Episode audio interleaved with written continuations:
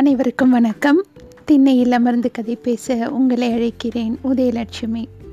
ஒரு நடிகை நாடகம் பார்க்கிறாள். எழுத்தாளர் ஜெயகாந்தன் அவர்களின் நாவல். கல்யாணியை பற்றி மிகவும் ஆழமாக அவன் சிந்தித்து கொண்டிருந்தான். இவள் ஒரு ரசிகை இவள் ஒரு கலைஞை. இவள் ஒரு ரோஜாப்பூவை எப்படி நேசிக்கிறாளோ அதுபோல தனது அழகையும் மேக்கப்பையும் நாடகத்தையும் நடிப்பையும் எப்படியெல்லாம் தனது சந்தோஷம் என்கிற ஒன்றை அடிப்படையாயும் லட்சியமாயும் கொண்டு விரும்பி போற்றி பாதுகாத்து கொண்டிருக்கிறாளோ அதுபோலவே தான் என்னையும் தன் வாழ்க்கையின் துணையாக கொண்டிருக்கிறாள் என்று நினைத்த ரங்கா அதில் என்ன தவறு? என்று தன்னைத்தானே கேட்டுக்கொண்டான். அவ்வளவுதானா வாழ்க்கை? அவ்வளவுதானா மனித நேசம்? ஒருத்தி தன்னுடைய மகிழ்ச்சிக்காக தன்னுடைய விருப்பத்துக்காக தான் சுவாதீனம் கொள்கிற பொருட்கள் உடைமைகள் போல் ஒரு மனித உறவையும் ஏற்படுத்தி கொள்வது நேர்மைதானா? என்று அவன் தன்னைத்தானே அவளுக்காக பரிந்து நினைத்த தனது நினைப்பையே திருப்பி கேட்டுக்கொண்டான் இந்த வசதியான உடன்படிக்கைக்கு காதல் என்று பெயர் சொல்வதா? இது வெறும் வியாபார ஒப்பந்தம் மாதிரியானது அல்லவா? இதைவிட நம்முடைய பழைய முறையான வாழ்க்கை பிணைப்பு எவ்வளவோ உயர்வானதாயிற்றே என்று அவன் யோசித்தான். அந்த தாமுவின் பொருட்டு பட்டு உயிரியே விடுவதற்கு சித்தமானாலோ அது எவ்வளவு பேதமையானது எனினும் அந்த தியாகமும் அந்த உறுதியும் அந்த பிடிவாதமும் தான் காதல். அது வெறும் சுய விருப்பின் சுயநலத்தின் பரஸ்பர சௌகரியத்தின் மேல் எழுந்த உடன்படிக்கை அல்ல. அந்த மாதிரி உணர்ச்சி எல்லோருக்கும் வருவதும் இல்லை எல்லோருக்கும் கிட்டுவதும் இல்லை என்று எண்ணி பெருமூச்செறிந்தான் ரங்கா. அவன் கல்யாணியோடு பேசி சிரித்து மகிழ்ந்து இருந்தாலும் அடிக்கடி ஆழ்ந்த சிந்தனையிலும் நீண்ட பெருமூச்சுகளிலும் ஆழ்ந்து போனான். விருந்துக்கு போய்விட்டு வந்த அன்று இரவு படுக்கையில் மல்லாந்து படுத்து யோசித்து கொண்டிருந்தான் ரங்கா. கல்யாணி வெற்றிலை போட்டுக்கொண்டாள் அண்ணாசாமி இல்லாத போது அவள் புகையிலை போடுவதில்லை. சில சமயங்களில் அண்ணாசாமி இல்லாத போது புகையிலை போட்டாலும் இவன் இருக்கும்போது போடுவதில்லை. அதற்கு இரண்டு காரணம். இவனுக்கு புகையிலை பழக்கம் இல்லாதது ஒன்று. புகையிலை போட்டுக்கொண்டால் இவனுடன் பேச முடியாமல் போவது இன்னொன்று. ஆனால் இன்று ரங்கா இவளிடம் பேசவில்லை.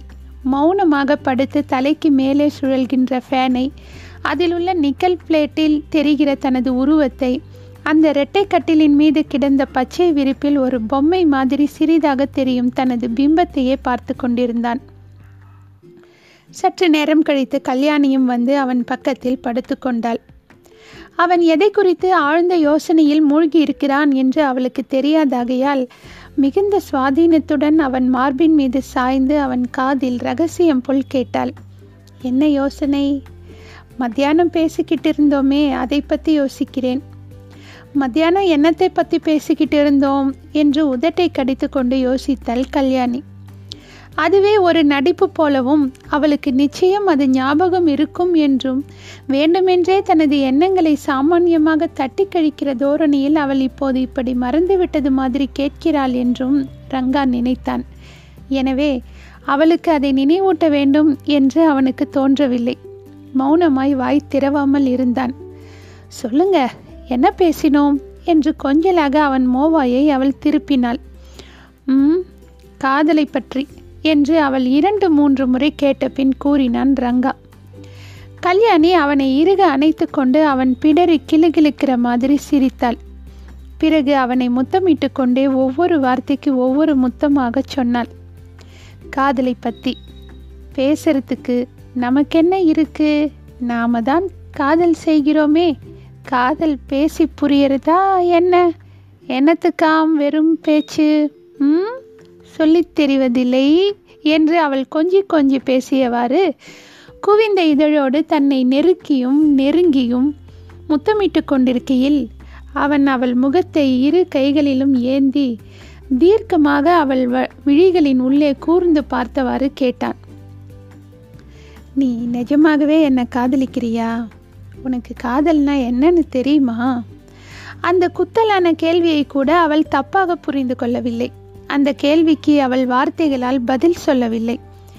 காப்பி ஆறி போகுது காப்பி தம்ளரை கையில் வச்சுக்கிட்டு காப்பியை கூட குடிக்காமல் என்ன யோசனை? என்று அவன் அருகே நெருக்கமாக டைனிங் டேபிளின் பக்கம் கிடந்த நாற்காலிகளில் ஒன்றை இழுத்து போட்டு உட்கார்ந்து கொண்டு ரங்காவின் தோலை தொட்டாள் கல்யாணி. வெறும் பனியன் அணிந்த அவனது திறந்த தோலை அவள் ஆதரவாக வருடி தலையை சாய்த்து அவன் பிடரியில் மோவாய் பதித்து காது மடலை தனது உதடுகள் ஸ்பரிசிக்க மீண்டும் கேட்டாள் ம் என்ன யோசனை? தன் தோள் மீது கிடந்த அவள் கரத்தை அவன் இறுக பற்றினான். அவள் அறியாமல் தன்னுள்ளே கிடந்து மருகும் உணர்ச்சிகளை வெளிக்காட்டிக்கொள்ள அவன் வெட்கமுற்றான். அந்த உணர்ச்சிகளுக்கு தெளிவான உருவம் கொடுத்து தன்னாலேயே காண முடியவில்லை என்பதையும் அவன் உணர்ந்திருந்தான். அவளைப் போல் தான் தெளிவாகவும் மகிழ்ச்சியாகவும் இருக்க முடியவில்லையே என்று அவன் மனதுள் ஏங்கினான். இந்த தவிப்புக்கும் குழப்பத்துக்கும் தானே பொறுப்பு என்றும் அவன் உணர்ந்தான். இதனை ரகசியமாக தானே தீர்த்து கொள்வதுதான் முறையானது என்று அவன் தீர்மானித்தான். அப்படி தீர்மானித்து கொள்வதற்கு அனுகூலமான சில தெளிவுகள் தனக்கு ஏற்பட வேண்டும். சில ஐயங்கள் தீர்க்கப்பட வேண்டும். சில நம்பிக்கைகள் பிறக்க வேண்டும். அதனை இவள்தான் செய்ய முடியும். அந்த தெளிவினை கல்யாணிதான் தர முடியும். அந்த ஐயங்களை இவள்தான் தீர்க்க முடியும். அந்த நம்பிக்கைகளை இவள்தான் வளர்க்க முடியும் என்ற எண்ணத்தில் அவளை பரிதாபமாக பார்த்தான் ரங்கா. அவனது விழிகளில் தேங்கிய ஏக்கத்தையும் முகத்தில் குடிக்கொண்டிருந்த சிந்தனையையும் கண்டு அவற்றை தெளிவாக புரிந்து கொள்ள முடியாத கல்யாணி அவனை ஒரு குழந்தை மாதிரி தேற்றி காப்பியை குடிக்க வைத்தாள். அவன் காப்பியை குடித்து கொண்டிருப்பதையே பார்த்தவாறு இருந்த கல்யாணிக்கு தோன்றிற்று. இவன் என் பொருட்டு எல்லா உறவுகளையும் உதறிவிட்டு என்னோடு தன் வாழ்க்கையை பிணித்து கொண்டவன். இவன் மனம் நோகாமல் நடந்து இவனை மகிழ்ச்சியாக நான் வைத்து கொள்ள வேண்டும். இவன் உணர்ச்சி வசப்பட்டோ? தான் ஒரு ஆண் என்கிற கர்வத்திலோ தவறாக நடந்து கொண்டாலும் நான் அதனை புரிந்து கொண்டு இவனை சந்தோஷமாக வைத்து கொள்ள வேண்டும் என்றெல்லாம் வார்த்தைகளற்று யோசித்து கொண்டிருந்தாள். எனக்கு இன்னைக்கு ரொம்ப வேலை இருக்குது சாயங்கால நாடகம். மத்தியானம் ஒத்திகை வேற வச்சிருக்குது. நீங்கள் குளிக்க வர்றீங்களா? என்று எழுந்து போய் பாத்ரூமில் அவனுக்கு குளிக்க ரெடி பண்ணினாள். ரங்கா காப்பியை குடித்த பின் சிகரெட்டை பற்ற வைத்து கொண்டு ஹாலில் வந்து கிடந்த தமிழ் ஆங்கில தினசரிகளை அப்படியே தரையில் விரித்து கொண்டு குத்துக்காலிட்டு உட்கார்ந்தவாறு அவசரமாக படித்தான். குளிக்க தயார் செய்துவிட்டு அவனை கூப்பிட வந்த கல்யாணி அவன் பேப்பரில் குனிந்திருப்பதை பார்த்து சரி இன்னும் அரை மணி நேரமாகும் என்று நினைத்து அடுக்கலைக்கு சென்றாள். ரங்கா பத்திரிகை செய்திகளிலும் அரசியல் விவகாரங்களிலும் மனம் செலுத்த ஆரம்பித்தால் சூழ்நிலையையே மறந்து விடுவான் என்று அவளுக்கு தெரியும். அவன் குளிக்கும்போது அவள் கூடவே வந்து பாத்ரூம் வாசலில் நிற்பாள். அவனை ஒன்றுமே செய்ய விடாமல் குழந்தை மாதிரி நிறுத்தி அவனை குளிப்பாட்டுவாள். அவனது கால் நகங்களை கூட விடாமல் சுத்தம் செய்து துடைப்பாள். அவனுக்கு மேலெல்லாம் பவுடரை கொட்டி மிருதுவாக தடவுவாள். தன்னை அவள் எப்படியெல்லாம் போஷிக்கிறாள் என்ற நினைப்பில் கனிந்து போவான் அவன். அவன் தலைவாரி கொண்டு டிஃபன் சாப்பிட வரும்போது மணி ஒன்பதாயிற்று. கல்யாணி அவனுக்காக காத்து கொண்டிருந்தாள். இப்போது அவளுக்கு வேலையொன்றும் இல்லை. அவனை ஆபீஸுக்கு அனுப்பிவிட்டுத்தான் அவள் அடுத்த பகுதி வேலைகளை தொடங்க வேண்டும். பின்கட்டில் வேலைக்காரி இவள் ஒழித்து போட்ட பாத்திரங்களை துலக்கி கொண்டிருந்தாள்.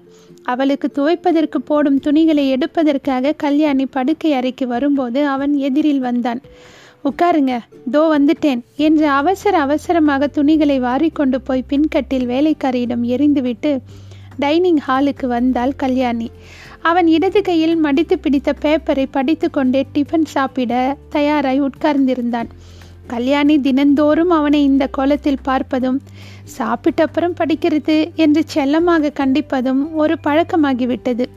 அந்த புது பழக்கம் இவளுக்கு ஏற்பட்டதே தவிர அவனுக்கு பத்திரிகை படித்து கொண்டு சாப்பிடுகிற பழக்கம் நீங்கவில்லை. எனவே வாய்க்குள் சிரித்து கொண்டே வந்து அவன் பக்கத்தில் அமர்ந்து வழக்கம் போல் பத்திரிகையை பறித்தாள். அவனும் பதிலுக்கு சிரித்து கொண்டே பத்திரிகையை டேபிளின் மீது வைத்தான். கல்யாணி அவன் தட்டில் இட்லியை பரிமாறினாள். அவன் சாப்பிட்டு கொண்டே அந்த பத்திரிகையை எடுத்து சற்று முன்னர் தான் படித்து கொண்டிருந்த ஒரு செய்தியை காட்டி அவளையும் படித்து பார்க்குமாறு கொடுத்தான். பேசவில்லை. அது ஆங்கில பத்திரிகை. சிங்கிள் கால தலைப்பில் மிக சின்னதாக வெளிவந்திருக்கிற செய்தி அது. என்ன அவ்வளவு முக்கியம்? என்ற நினைப்போடு கல்யாணி அதை படித்து பார்த்தாள். எங்கேயோ ஒரு ஹோட்டலில் ஒரு இளம் காதல் ஜோடி தற்கொலை செய்து கொண்ட செய்தி அது. இதை ஏன் தன்னிடம் கொடுத்து படித்து பார்க்க சொல்லுகிறான் இவன் என்று புரியாத குழப்பத்தாலும் இப்படிப்பட்ட செய்திகளை படிக்க நேர்வதால் ஏற்படுகின்ற அருவருப்பாலும் அவள் முகத்தை சுளித்து கொண்டு அவனை பார்த்தாள். அவன் மௌனமாக சாப்பிட்டு கொண்டிருந்தான். பின்னர் தலை நிமிர்ந்து அவளை பார்த்தான். அவளுக்கு அந்த செய்தியில் ஒரு ஆங்கில பதத்துக்கு அர்த்தம் தெரியவில்லை.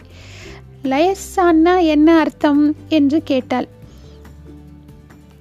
அவன் ஒவ்வொரு எழுத்தாக உச்சரிக்கச் சொல்லி இந்த இடத்தில் இதற்கு கள்ளக்காதல்னு அர்த்தம் என்று சொல்லி அந்த வார்த்தையை முறையாக உச்சரிக்கவும் கற்றுத்தந்தான் அன்னைக்கு பட்டம்மா சொன்னது ஞாபகம் வந்துச்சு. இந்த மாதிரி இவங்க மனசு உடைஞ்சு தற்கொலை செய்துக்கிறதுக்கு காரணமே இவ்வளவு சின்ன வயசுல இவங்க காதலிக்கிறது தான் இல்லை என்று மிகவும் பொருத்தமான ஒரு விஷயத்தை பற்றி பேசுகிற தோரணையில் கேட்டான் ரங்கா. பைத்தியம் பிடிக்கிறதுக்கு வயது உண்டா என்ன? என்றாள் Kalyani. How can you be so crude என்று மனசில் முனகி கொண்ட ரங்கா அவளிடம் கேட்டான். இதை படிக்கிற போது உனக்கு என்ன உணர்ச்சி ஏற்படுது? வருத்த உணர்ச்சி தான் ஏற்படுது. அதை பற்றி யோசிச்சா அருவறுப்பு உணர்ச்சியும் ஏற்படுது என்றாள் கல்யாணி. அருவறுப்பா அனுதாப உணர்ச்சி ஏற்படலை என்று கேட்டான் ரங்கா. ம் ஏற்படுது. அதைத்தான் நான் வருத்தம்னு சொன்னேன். சரி என்று ஒரு பிரச்சனை தீர்ந்தது மாதிரி சாப்பிட்ட தட்டில் கையெலும்பி கொண்டே அடுத்த பரீட்சைக்கு அவளை ஆளாக்குகிற மாதிரி கேட்டான். இவங்களை கோழைகள்னோ வாழ தெரியாதவங்கன்னோ நீ சொல்லுவியா? கோழைகள்னு சொல்ல மாட்டேன். வாழ தெரியாதவங்கள்னு சொல்வேன். வாழ விரும்பாதவங்கன்னு சொல்லுவேன். மனோவியாதி பிடிச்சவங்கன்னு கூட சொல்லுவேன். ரங்கா ஒரு சிகரெட்டை பற்ற வைத்து கொண்டான். இவன் உட்கார்ந்திருக்கிற தோரணையை பார்த்தால் இன்னும் ஒரு மணி நேரம் பேசிக்கொண்டிருப்பான் போல தோன்றியது.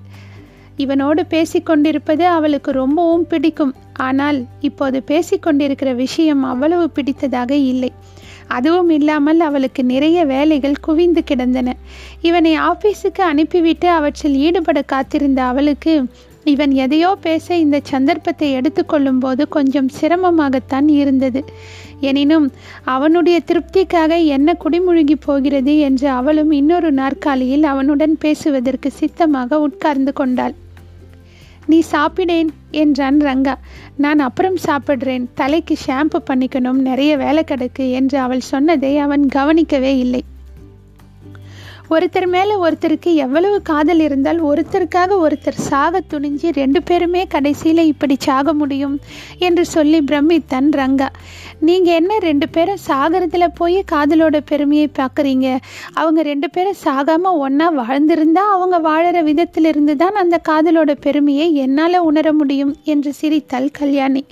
அவனுக்கு அவள் கூறிய மிகவும் ஆரோக்கியமான அந்த பதில் முகத்தில் அடித்தாற்போல் இருந்தது. ஆனால் இப்போதும் அவன் சிரித்து கொண்டேதான் இருந்தான். அவள் மனசை குத்தி கிழிக்கிற மாதிரி ஏதாவது சொல்ல வேண்டும் என்ற வார்த்தைகளையும் விஷயங்களையும் அவன் மனசில் தேடினான். கல்யாணி முப்பது வயசுக்கு அப்புறம் நீ என்னை காதலிக்காட்டியும் போகுது. ஆனால் நீ எந்த வயசுலையாவது யாரையாவது காதலிச்சிருக்கியா? என்று சிரித்து கொண்டே மிகவும் வஞ்சகமாய் ஒரு எதிரி மாதிரி அவள் மனசை சரையல் என குத்திவிட்டான் ரங்கா. ஓ என்று அவள் வாய் பிளந்தது. நிதானித்து ஒரு வினாடியில் மனசை இரும்பாக்கி கொண்டு அந்த வலிய தாக்குதலை உறுதியாக தாங்கிக் கொண்டாள். என்ன நிகழ்ந்து கொண்டிருக்கிறது தங்கள் இருவருக்கும் இடையில்? என்று அவள் இப்போதுதான் முதன் முதலாக நம்ப முடியாத அதிர்ச்சியுடன் புரிந்து கொண்டாள். அவளால் சற்று நேரம் ஒன்றும் பேச முடியவில்லை. பரிதாபமாக ஒருமுறை அவனை பார்த்து அவள் சிரித்தாள். தான் இவனை காதலிக்கவில்லை என்று அவ்வளவு தீர்மானமாக இவனால் எப்படி சொல்ல முடிந்தது? என்கிற அந்த ஒன்றே அவள் மனசை அழுத்திற்று. நான் இவரை காதலிக்கவில்லையோ என்று அவள் தன் மீதே சந்தேகம் கொண்டாள். ஒருவேளை இவர் சொல்லுவதுதான் உண்மையோ என்று அவள் யோசித்தாள். எனக்கு இவரை காதலிக்கிற தகுதி இல்லையோ என்று மனம் தடுமாறினாள்.